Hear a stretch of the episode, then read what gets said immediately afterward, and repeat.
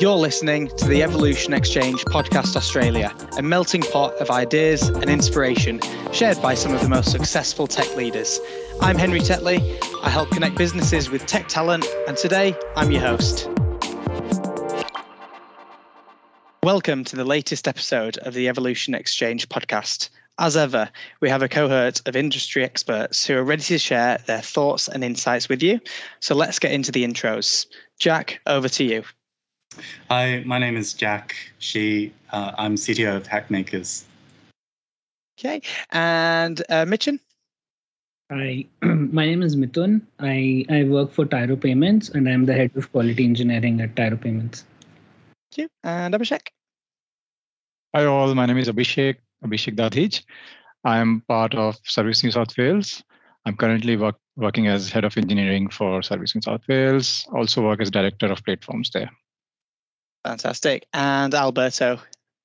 Thank you, Harry. My name is Alberto Cubeddu. I'm the head of engineering at CreditorWatch. As a company, our goal is to make sure that you are getting paid on time and leverage trillions of data points and building products that help business make informed, create decision. Thanks, guys. Great to have you uh, you all together uh, here today. So, what are we going to be talking about today? So, building a culture of innovation within your development team. So, innovation is critical for the growth and success of any organization, especially in today's rapidly evolving business landscape. However, innovation can't be achieved through the efforts of a single person or team.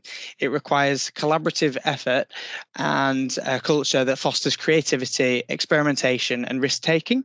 So, in this episode, we're going to explore the essential elements of building a culture of innovation within your development team. We'll discuss the importance of dedicating time for innovation, tips on spotting brilliant innovative engineers when you recruit, innovation killers, innovation and company processes, and do they oppose each other, and what situations would innovation culture not work? Our guests will share their experiences and insights on how they'll successfully um, create them and maintain the culture of innovation within the development team and how you can do the same. So, whether you're a software developer, product manager, or team leader, in this episode, we'll provide valuable insights and actionable strategies for building a culture of innovation within your development team. So, sit back, relax, join, and join us on this exciting journey of exploring the world of innovation and development.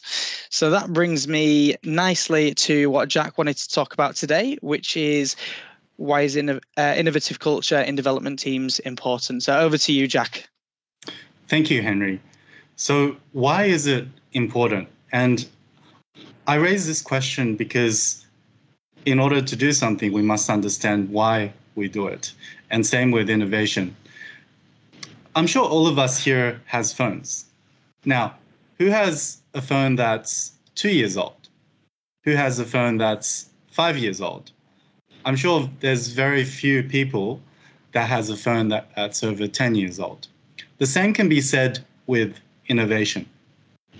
Nowadays, according to the stats, the average lifespan of a company in the S&P 500 in is 21 years, compared to back in the 1960s, where it was 32 years, 10 plus years of difference.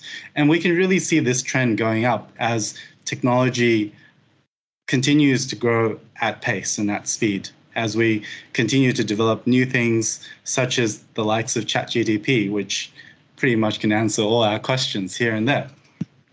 I would also like to take us to an example of Kodak. If you've known Kodak, it was one of the world's largest film and camera manufacturers of its time, especially in the 20th century. However, in January 2012, it filed for bankruptcy after more than 100 years of history. And sadly, the reason was because the engineer that invented digital photography, Steven Sasson, who was originally an engineer at Kodak, was told to hush hush after it developed the world's first digital camera.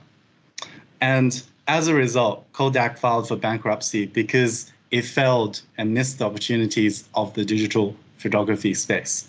Same can be said for Sony Walkman. It was it getting taken over by the iPod and many, many other examples, which really brings us back to why innovation is important. Innovation in itself, as mentioned, as mentioned by Henry, is really a culture. It's not it's not something that we do on just a on a once-off basis. It's to a certain extent, I would say, more of a mindset um, that has to be adopted company-wide. In the Kodak case, Steven Sasson was super innovative. However, some managers weren't as innovative. They really wanted to keep the Kodak film industry going, and having a digital camera without film simply didn't really serve their purpose. I also want to touch on two other questions that I have in regards to innovation. So now we're all convinced innovation is super important. It's really something that can continue continually make the business grow and innovate. So how do we go about running innovation and how do they oppose existing company processes or do they? One of the things that was touched on No Rules Rules by Netflix CEO Steve uh, Reed Hastings is talking about how a company can operate at optimal without rules and processes. Just like innovation, I believe processes is something that also needs to be continually improved and changed and tailored for different areas of the organization. If you think about it, if you're improving new products, coming up with innovative new products, coming up with innovative new ways of do, doing things, why shouldn't the solution, the process improve?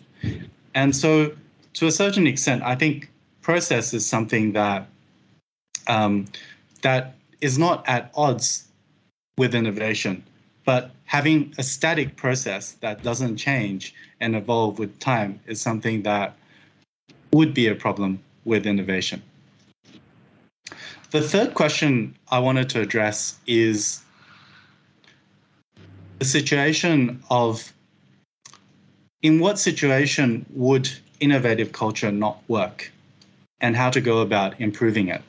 So now that we want to build an innovative culture, so, what are the steps and how do we go about doing it? We can't just go from, it's very challenging to go from a company that's, say, just at one out of 10 in an innovative scale straight to nine or 10 out of 10. And it's really important to realize innovation is, as mentioned by Henry, it's really much, it's very much a mindset.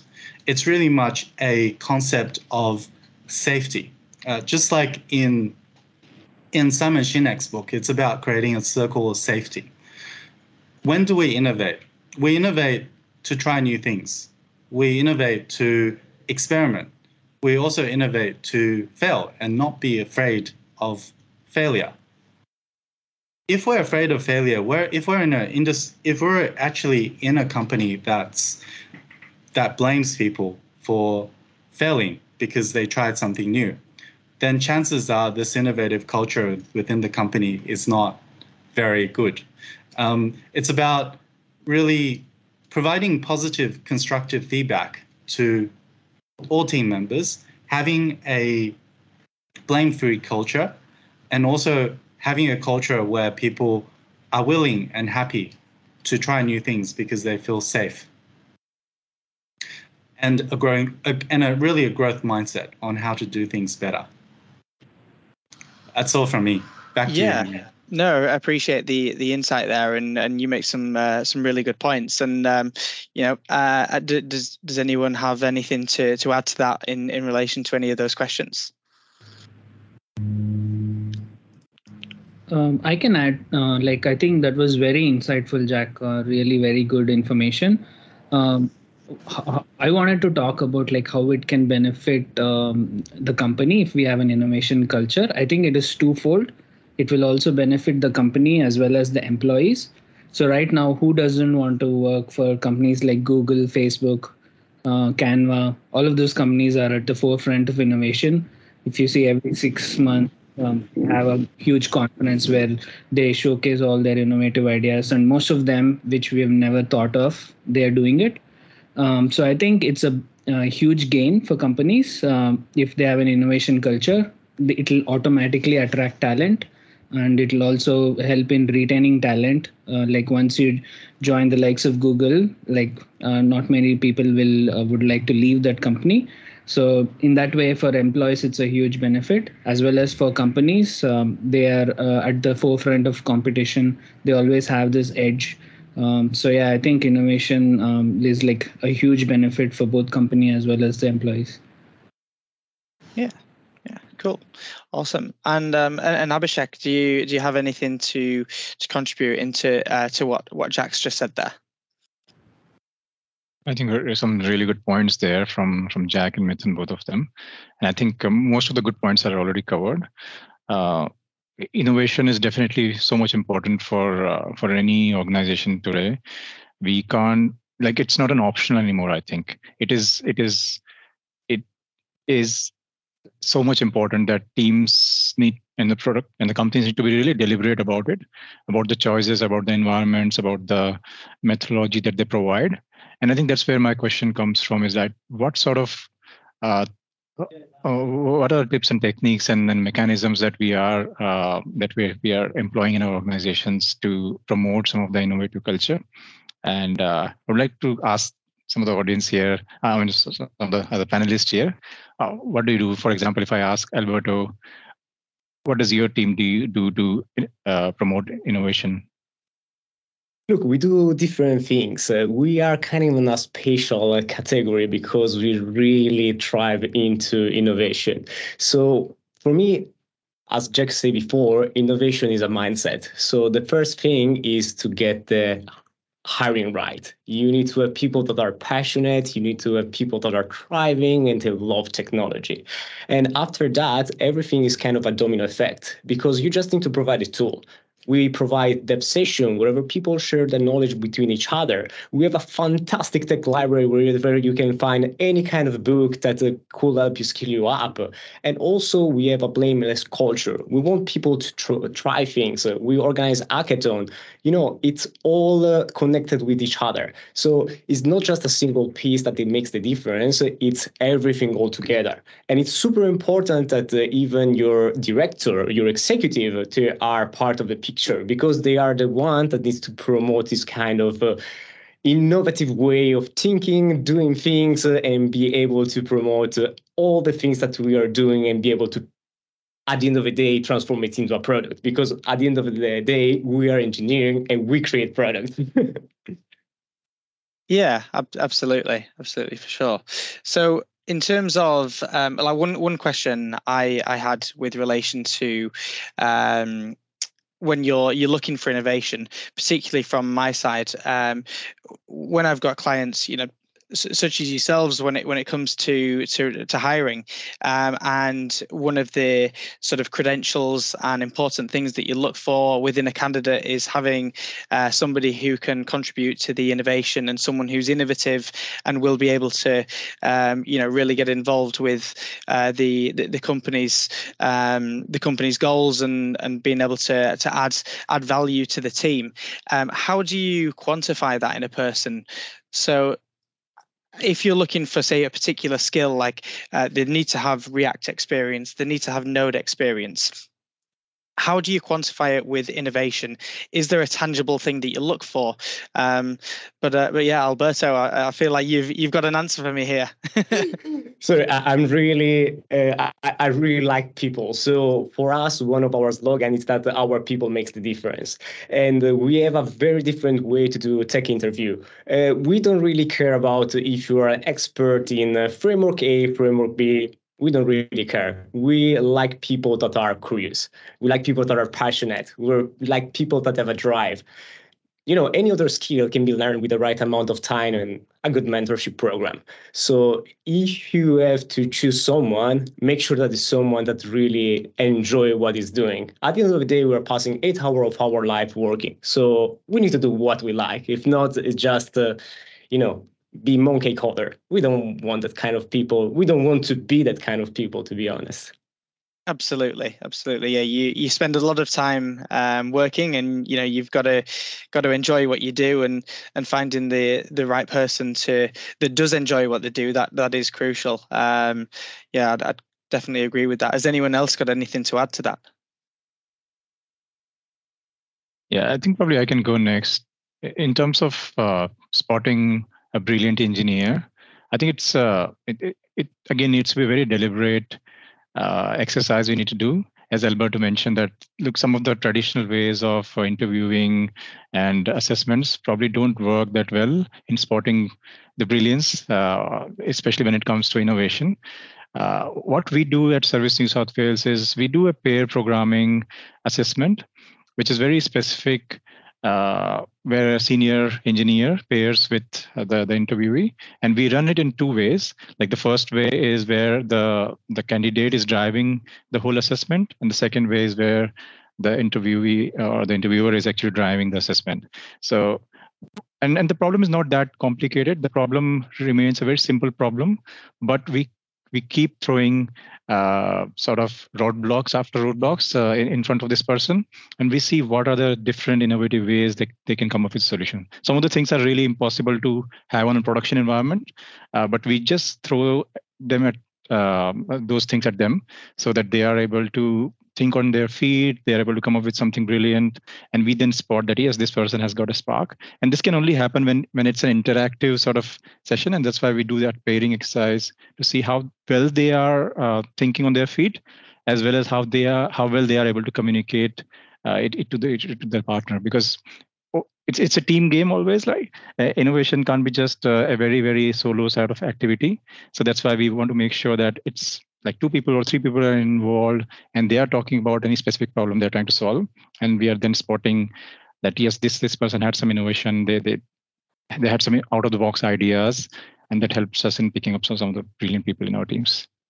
Yeah fantastic. Awesome. Yeah uh, I'm I'm familiar with pairing interviews. Yeah, that's a that's a great idea. Really, just to gain an understanding of how they develop as well as how they think and process everything. Um, for me, I'm um, sort of at Hackmakers and other companies I've been with. Um, it's for me, my personal value is really how do I how do I become a value add, and um, and also having a really a, a customer focused um, nature of things. How how can we do things that can even small things, some of the smaller things, or slightly larger things that can actually add value to the customer because at the end of the day that that is a form of innovation so um, in my interviews i would just go about and um, really having a chat with them about their thoughts and potentially some of how they do things in previous companies to try and gain an idea of whether they're just someone that just does the work or whether they're someone that actually um, also thinks about things from from a customer perspective. And not all companies have that, sadly. So, uh, so in those cases, I would actually go, okay, what are some things you really want to learn, and and really having that touch and connection uh, with the customer is super important. Yeah. Yeah, absolutely, absolutely. What about yourself, uh, Mithun? Yeah, um, very similar to Jack. I, um, for me, like whenever I'm shortlisting a resume, you could actually see some kind of innovation within the resume itself. Like some people have a very creative resume, the way they portray themselves. That's that's like a good start. And also, me coming from a quality engineering background, um, it's all about how we test and what we test. So one of the main questions that we always ask is like how have you improved the quality um, of your project or your or your team so usually people will say oh i built these checklists. I did this process change. Um, but you will clearly get to know like how innovative they are especially because from in, coming from quality uh, you actually see the problems that is happening within the team. And then if you're a normal tester you just go ahead test and then uh, make sure there are no bugs you move on but those who are uh, innovative or creative they go ahead identify the problems and try to go to the root cause and try to address them. Instead of having a bug come out um, they even prevent the bugs. So those are some of the innovative mindsets. So if you could pose uh, some innovative questions like how have you improved quality or what innovation have you brought within your team? Um, or what changes have you made? Uh, those kind of questions can easily give you a good candidate yeah absolutely. Um, that's uh, d- definitely a, a, great way to um, to to understand somebody's uh, level of innovation by asking them to uh, provide you know past experiences and and um, provide evidence to to show. Um, definitely uh, especially as I say you know said before when you can't quantify it on a certain skill that somebody has has uh, picked up um, through some sort of education or whether they've learned on the job so yeah no that's um, a, a very good point um, with regards to uh, having the, the time for innovation, I know it's something that we we sort of discussed uh, prior to to this podcast.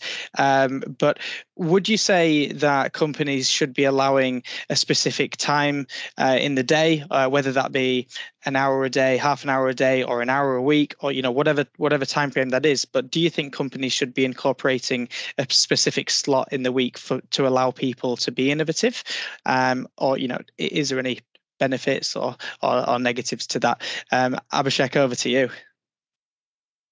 Thanks, Andrew. I think uh, innovation uh, for for innovation to really work uh, there needs there needs to be two two folded approach. One is where the company allows time for um, for innovation to happen so they don't overburden their their people with the operational tasks they give some time so that teams can actually work innovatively. But i think the second second place is the culture. Uh, i think culture is probably more important than providing the time.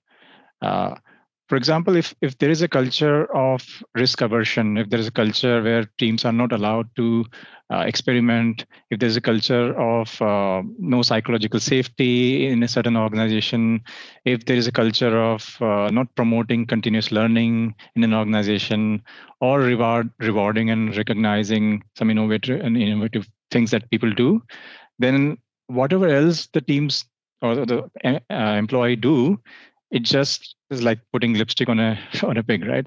If uh, I think the first first thing is culture. So address culture, foster a culture of proper psychological safety in your organization. Uh, you need to encourage experimentation in your organization. Uh, there needs to be a way to fail and, and fail fast and learn from it so that they can iterate over it. So it, it can come in small and big things. Small things like a small task that a developer or a tester or an architect or whoever is doing. Uh, if they if they have that psychological safety that they can do it differently, they can do it more innovatively, then it will work wonders in, in the long run. But yes, to come come back to your question, I think there needs to be some time which should be dedicated as a team to to work on on innovation as well. What we do at Service New South Wales is that every other week uh, we have a Friday afternoon set up for innovation time, where teams can work on the projects or products that they want to they wanted to work on, the features they always wanted to build, but that was not there in roadmap, some innovative things that they wanted to do, or just learn about something new. And we've seen a lot of uh, improvements, a lot of fantastic ideas that has come up not just from a technology perspective but also from a customer service perspective also from the frameworks that can help us becoming more agile also from uh, from frameworks that can be reutilized or uh, reused for for other purposes. So i think we we found a lot of benefit by having a culture of safety and uh, an experimentation built into our cadence but also we have uh, made sure that we give enough time to our teams so that they can keep on experimenting and keep on taking time to really build build up, build up on that.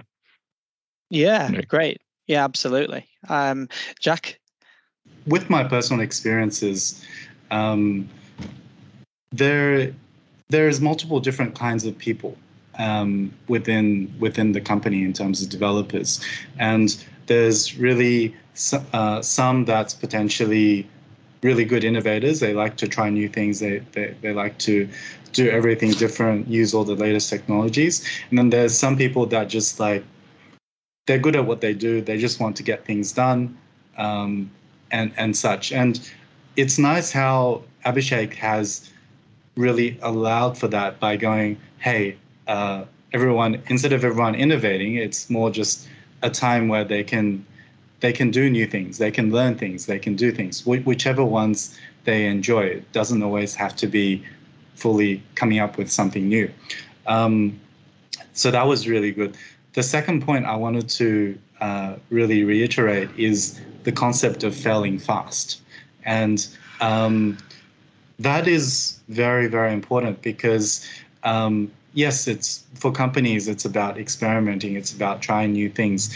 Though, obviously, we shouldn't try new things that completely destroys the company or potentially breaks the server somewhere, right? So it's always usually trying things within ideally a sandbox or, or such or something else. It's about failing fast. And um, I use this concept not only in terms of uh, innovation, but I also use it on a on a day to day. So in meetings, there's a lot of times where it's like, oh, should we do this? Should we do this? Should we do A, B, C, D? And sometimes it's very instead of spending hours and hours trying to say decide, oh, A is better, B is better, no, C is better.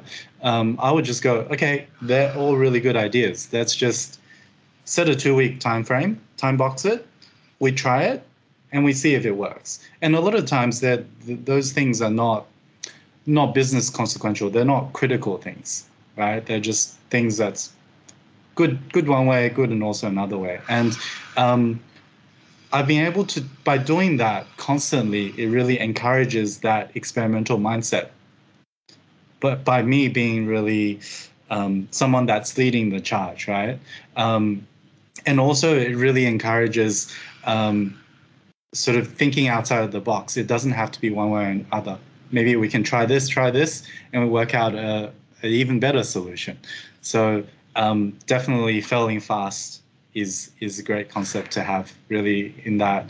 Um, if any of you have read the uh, the lean was it lean startup book, um, that's a really good book just to to go lean to try, and um, yeah, thank you. Yeah, no, absolutely. I, I, completely agree with with what you're saying there. You know, um, a, a, lot of people, uh, myself included, find that the the best way to to learn and, and be able to improve yourself moving forward is to to fail. So you know you, you don't particularly learn um, as fast with with the wins and and with the things that go right. It's it tends to be um, mostly you know when you when you make a mistake and particularly the more embarrassing mistakes you tend to learn from them pretty darn quick.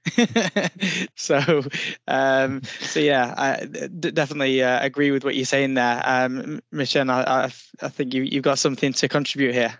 Yeah so to Abhishek's question about uh, how can organizations give time, um, I think something which Tyro does very well and something which I'm very passionate about. Uh, uh, the thing happening at Tyro is we have every six months we have something called as Blitz, which is a kind of a hackathon, but it's a hackathon across the company. So the entire company um, all of us team up. So what happens uh, we have a set date on which uh, like to um, set date uh, thursday friday that the, this hackathon runs. And even before that happens like uh, people come out with ideas they put it on the confluence page and essentially um, ask for people. Like say um, someone in the marketing team has an idea he will pitch for that idea and he will ask i need two java devs i need one qa i need one from marketing I need one from customer support. And um, you know, people who uh, who go through the Confluence page like those ideas. All of them team up, and for those two days, all we do is work on this innovation project. And the, at the end of the uh, second day, we have heats. Uh, so pretty much um, every team presents to the whole of Tyro, and everyone gets voting. Like uh, we have an app through which we vote, and there is a CEO award uh, as well as a CTO award um, and it's so crazy. Those two days are like a festive environment. So much ideas come out. And i think uh, uh, three to four ideas which have come out from blitz have gone to production. So as part of this hackathon the winning prize is that you get to um, move this idea to production. So the company will give you the resources time and um, and the and the every, all kind of allocation for you to go ahead and execute this project uh, it's really good and uh, we all look forward for those uh, two days uh, every time. And um, yeah i think that's a great way. Uh, and also it's a it's a it's a way to meet up with all your people. Like we are a technology. We might not interact with the customer support marketing legal and all but over here everyone's in one team and yeah it's crazy. Yeah it's really good though Yeah, that sounds awesome. A great way to uh, to bring people together and, and get people from different teams collaborating and um, putting their ideas forth and and you know essentially at the end of the day hopefully um, improving the company's practices and and identifying areas that can be improved that um, you, you, maybe wouldn't usually um, have the opportunity to to to, to find that information you know if you were just going through the um, the day to day work on a on a usual basis, and and for the sake of what, as you say, like a, a day or two worth of um, of time out the year, and it, could lead to something that's that really turns into um, a, a, massive innovation project that that really changes the company for for the best moving forward. So yeah, great, um, a, a great sort of um, source of innovation there from from Tyro. um, what, what, about yourself, Alberto? Is is there anything that that you uh, you have to add to that? Yeah, look, we were doing the same thing that Tyro was doing before COVID. Then, unfortunately, after COVID, everybody started work from home. So doing this kind of initiative, it started to get uh, harder and harder. So anyway, you know, we love challenge. So instead of uh, doing the old format, we try something new.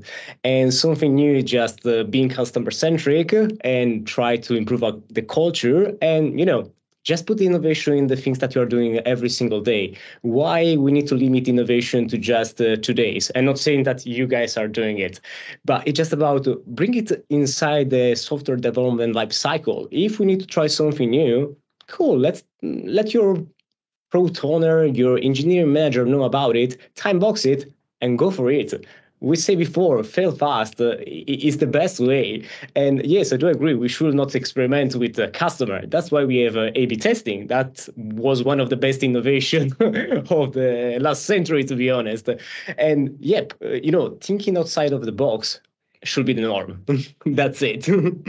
absolutely absolutely and and um, on on that with with innovation um, one thing that uh, I do um, think of and also um, discuss with, with other people um, quite often is do you feel that innovation is something that people are born with, or do you feel that innovation can be something that's taught and nurtured um, with, with the right supports? I, I think this one is one of the most interesting questions that I ever heard in my life.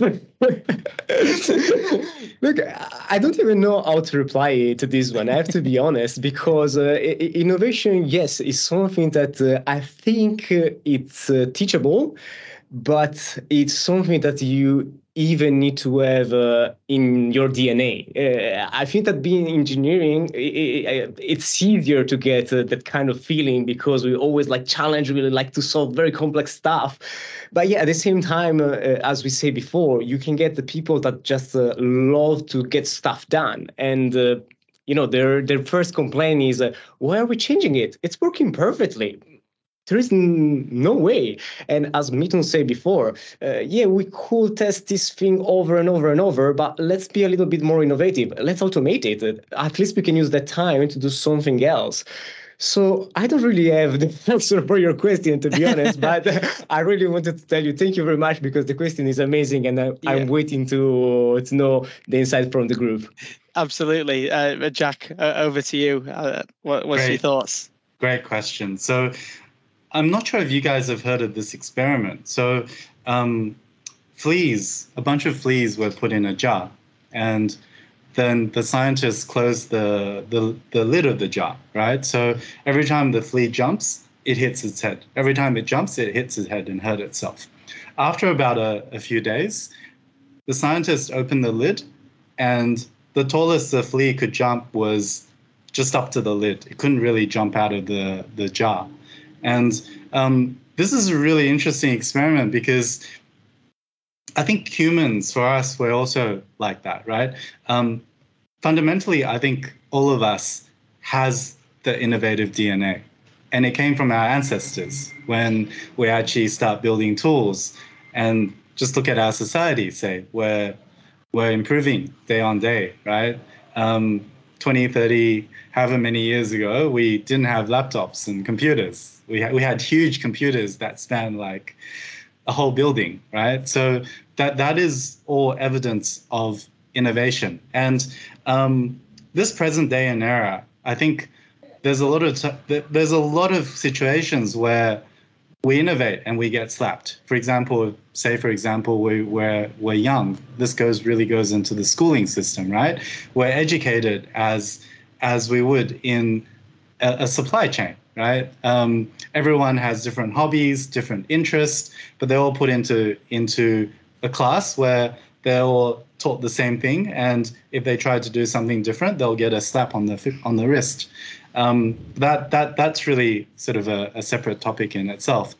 Um, coming back to the original topic, yes, everyone innovates, and just have a culture where you don't have the lid on top, and I'm sure everyone will grow into it. Yeah, cool. Okay. And um, on that, with very interesting point you say there about the the flea theory and how that can uh, impact someone's innovation. Um, if somebody has been in that situation before, where perhaps the the previous company has had that. Um, sort of the the culture where they, they don't enable their employees to um, to be innovative and, and put the, the points uh, forward and, and suggest new things. And and it you know if they're in there for a, a particular length of time, that it, it dampens their sort of spirits and they maybe lose the confidence and maybe don't want to then put the point forward when they join the new company.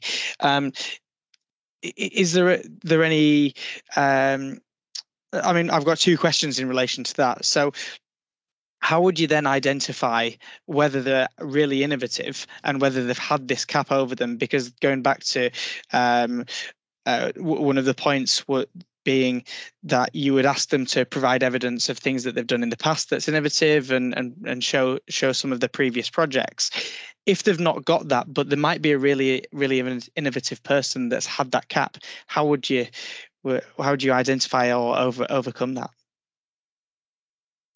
Uh, that's that's very interesting, and it really takes me to the second one of the points which I haven't addressed, which is about feedback, um, and actually the concept of constructive feedback. So. Um, a lot of times, uh, developers they may do something, right? They, they they may feel that oh, I'm doing this innovative thing, right? They're, they're trying this this this cool thing out, and then only to get told by their managers that hey, like we have this deadline due like in a, in a week. We need to get this done. What are you doing with this spending all this time? And it's i mean it, it's not uncommon. And potentially it could also happen in innovative companies.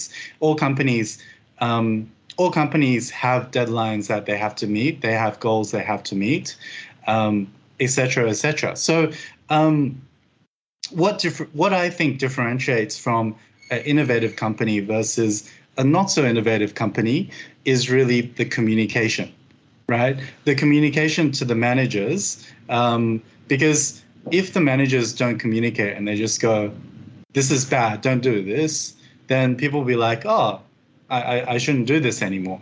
But if they're actually able to provide uh, constructive feedback um, and really getting getting deep into why they're why they feel such and such or how they can do things a bit better, then that's where uh, that that's where the company and all of its individuals can improve because they precisely know, okay, I did this because um, I did this, it caused this, it doesn't mean what I did was wrong. It just means I probably didn't do it at the right time, etc., etc. And so it really builds a culture of growth and innovation because they're like, instead of going, oh my god, I, I don't know why the managers are so so angry at me, like, yeah. and, and really getting getting intense. And it's like, okay, um, I'm scared. I shouldn't do anything. I just do whatever they they they're told, and I'm told, and they'll be okay,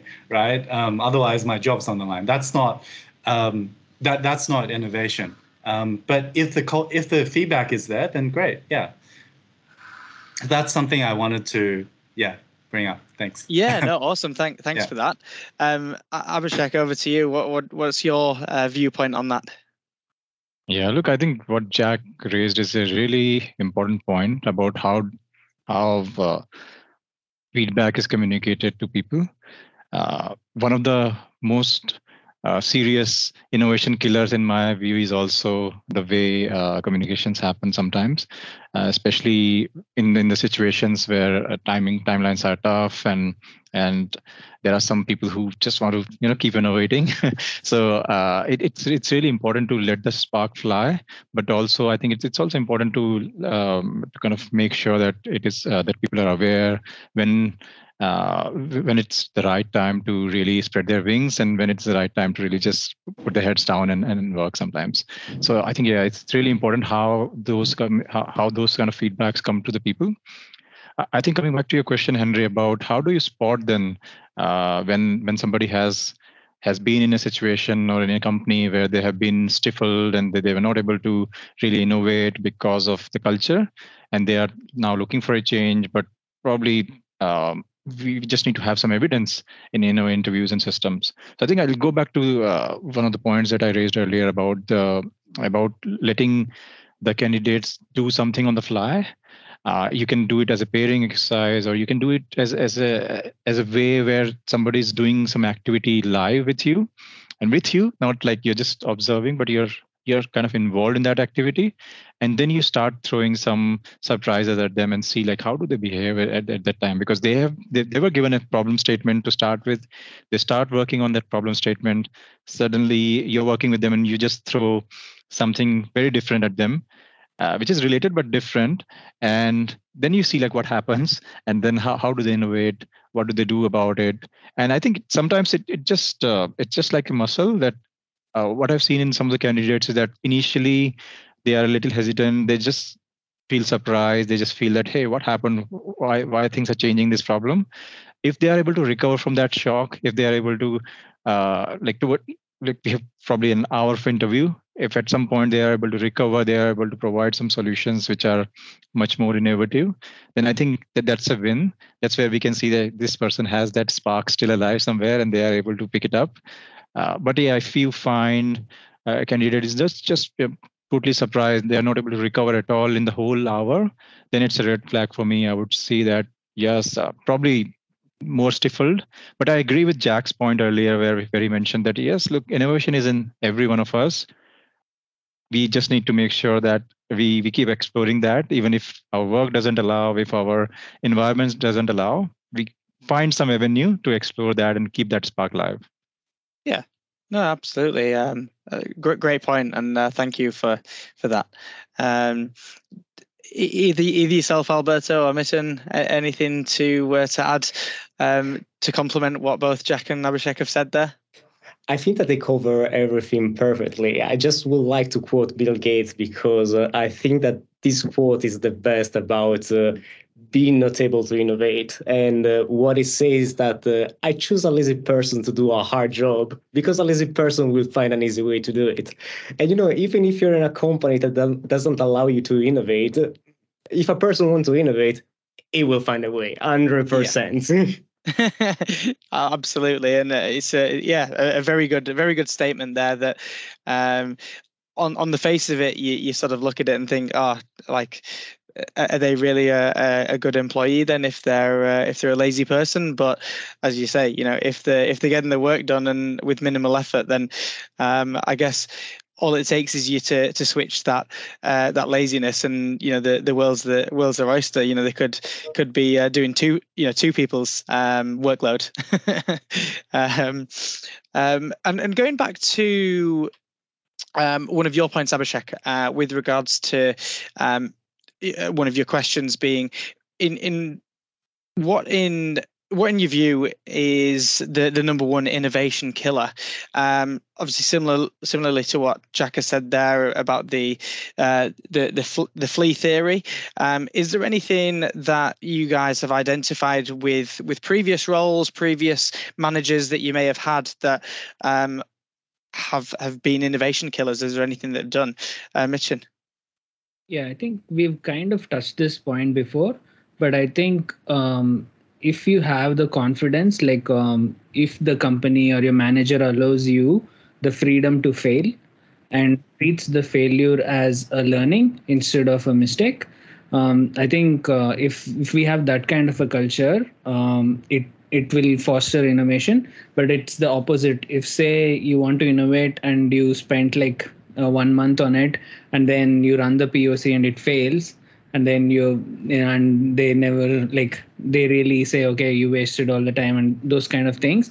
That can be a huge innovation killer. So as long as the, you get the opportunity and also have that flexibility and allow that room for a failure um, and treat it as a learning um, because no one wants to fail right? Like everyone wants to learn. Um, so yeah Absolutely, um, uh, very similar, to, yeah, to what what I, I, mentioned earlier, in the sense of you know you you learn from your mistakes. Nobody wants to make those mistakes, but sometimes you have to, and uh, and it, it's it's always always works works out better uh, moving forward. Um, Abhishek, over to you. Yeah, thanks, Henry. I think one one very con- counter in intuitive uh, thing about innovation that we have discovered, like I've discovered with, with my experience working in different places, uh, is really uh, innovation being killed by uh, by incentives or by rewards. Uh, in my in one of my previous workplaces, I there was a system where uh, some employees were rewarded on the basis of the patents filed, on the basis of the revenues generated by their ideas, etc. And what we found uh, very very quickly was that that that was a place to game the system. And people were not really innovating. They were just innovating in the way the systems can be gained uh, uh it's like they were trying to devise ideas or devise things which would qualify for innovation. However they were not they were just run of the mill ideas run of the mill things that people were doing. And they were kind of camouflaged as as innovative ideas. When i read uh, the book which talks about extrinsic versus intrinsic motivation. It uh, it was a book by Daniel Pink, and what he mentions there was uh, extrinsic motivators always kill innovation, and I found that really applicable when I was there in that company. Whereas when when, when it is an intrinsic innovation or intrinsic behavior, for for example, things where you know that something is broken things like when Mithun was expressing that you're doing the same process over and over, why don't you innovate or why don't you automate some of that? So I think that comes internally sometimes. And when it comes intrinsically, then it's a great, uh, great motivator, great way to really pro- promote innovation. But when some external rewards or some incentive-based system is tied to it, it just becomes, uh, you know, one one of those going through the motions kind of exercise where people just try to do it so that they get some brownie points. Yeah, definitely. And and going back to to what Mithun has, has said there about um, you know, shall we shall we automate things? Uh, slightly deviating from from the the topic um, here, but should we automate things that we're we're doing on a on a daily basis that you know are, are just repetitive? And do they do they really require a human to be doing them if if we're we're doing the same thing and getting the same result, and we can um, almost buy back some more time of our day to be innovative and to to spend our time on on improving things moving forward. And particularly with with the technology that we have available to us um, today and and have that those automation um, tools it's uh, it's definitely something that that should um, should improve on on innovation moving forward. So it'll be be exciting to see you know where where things take us particularly with chat gpt and and, and other ai tools like that um, do, does anybody else have anything to uh, to add to what we've discussed so far? Look, I think that what you just said is the definition of insanity. because if you're doing the same thing over and over and you're expecting a different result, it will not happen. Trust me. so, exactly. Look, uh, I think that uh, just to go inside the topic of uh, um, artificial intelligence, I do believe that that one would be a exponential way to automate the task uh, that we're doing on the day to day. I'm just worried about one thing because uh, I don't know if you notice it, but uh, nowadays, uh, if you speak with uh, engineers that are kind of new to the job, they are really good on uh, whatever the framework is telling them. So they know back and forward of framework A. But then if you start to go a little bit uh, behind the scene and try to ask them how they work, they don't really know. And that is my problem with AI. I'm really, really worried that people start to using it in the very wrong way. Like YouTube, you know, you can get like a, uh, the best instructor in the world, but you always uh, go and look for cat video. That's it. so, what is your opinion about? I'm very curious. Yeah, I mean, um, particularly, I, I, feel it should definitely be used as a tool to um, do do things that you're already proficient with so if it's something that you you understand um, on on like a deeper level if you understand the purpose and you understand why you're doing something and, and how it works um, by all means, you know, utilize that tool if it's something that's going to get you the same results you would get um, personally doing it, and it's freeing up more time for you to learn another particular um, particular tool, or if you can then increase your own productivity by focusing on another area that you don't quite fully understand but you're learning. I definitely think it's a it's a great tool, but um, I definitely don't think it should replace someone's knowledge because essentially then you may as well just have a have a uh, you know a computer doing things and no one to check it.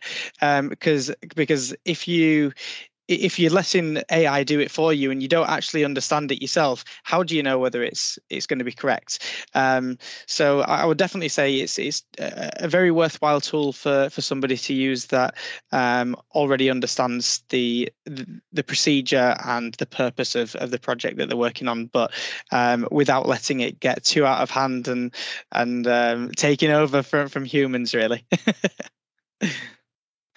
um, but uh, but yeah, has anyone anyone got other any other or opposing thoughts to that, or or do you agree?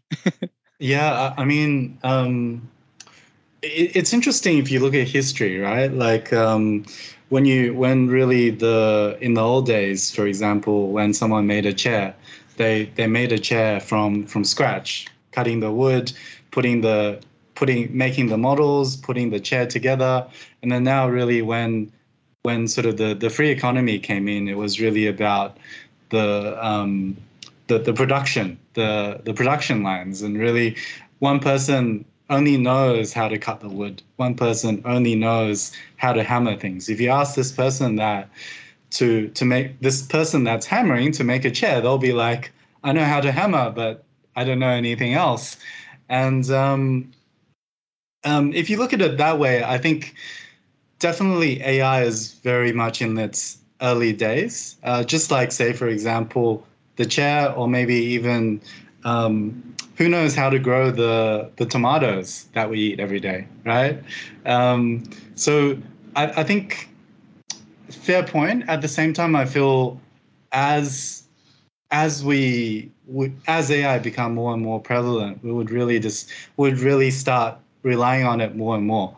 And um, which is also why there's a lot of uh, there's a lot of standards um, coming out to actually say what AI should do and what AI shouldn't do. Um, um, and really just to to limit it because um, there's bound to be people that knows everything the, the engineers the such and such. And there's a group of people that's just like i just want it to work. Yeah it, it just has to be nice. I don't care about how it works Um, yeah, absolutely. Yeah. So so both parties is just as important. For sure, for sure. And yeah. obviously, and I, sorry, go on, go on. Yeah. Sorry, uh, I was just saying that uh, I agree with how how Jack kind of uh, explained this situation. And I read a recent article from Kent Beck. Uh, Kent Beck is a like if you all know, he was a founder of XP, and he was one of the big influence in Service New South Wales also because we are an XP shop. Uh, and Kent Beck was one who created the whole uh, test-driven development and all of those good, uh, great agile practices. So he he has started writing articles and blogs. Uh, so one of the articles he I recently read from Kent Beck, he mentioned that when his dad was a coder himself, his his father was a was a programmer in in early early 70s or late 60s, and he's his dad used to program on uh, assembly language uh, instructions. So he used to write the assembly language instructions, feed into a big giant uh, you know building shaped computer it used to go and get processed etc etc so it, it, used to be a very tedious process. And then compilers uh, the the high level language compilers came in came into play uh, around that time in late 70s and that time uh, he, like what Kent Beck was trying to uh, kind of uh, tell us in that article was that the current AI revolution is looking like that time again, all over again, where the compilers were just in, invented, and these assembly programmers were asking, "Hey, why should we learn high-level languages like C, C, C++? We should know how to put values into a register. We should know how to move values from one register to another register. That's the most efficient way. Uh, CPU is so so expensive. It takes so much of time. Why should we waste it on compilation and decompilation and running of the program? So there were a lot of questions around that that we should know the basics, right? Today nobody knows assembly language. Nobody understands it, right? They, they they don't care if if they are if the compiler generates a little bit of ineffective code or or not, not that great code. But uh, in that time in 70s it was like no no no everybody needs to know all of that because th- th- that's what uh, that's how a good programmer can become a good programmer. So i think yeah it's i think our roles as programmers and engineers will evolve over a period of time. We'll probably start adjusting to the uh, to working with ai they will probably become co-pilot or you know, they will start mm. suggesting things and it will help us in value addition and probably becoming more innovative in, in the whole course of action because we'll not be doing a lot of mundane stuff.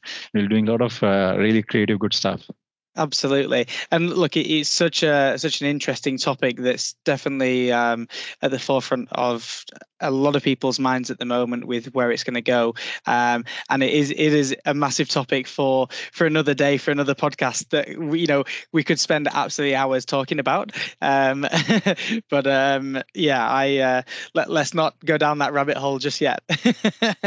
Um, but, but back to uh, the the innovation side of things, obviously, you know AI definitely does um, play a big part with with innovation um, and how it can complement um, complement things and, and, improve things moving forward. Um, it's been fantastic uh, having you all on board. Um, there's some really, really um, great um, points that have been made and and um, and insights into to the, the workplaces that you're currently in and, and some of the procedures that you guys follow to allow the the innovative culture. And really grateful for you sharing that with us with all today. So thanks for, for for getting on board and thanks for for sharing those insights. And it's been fantastic to uh, to chat with you all.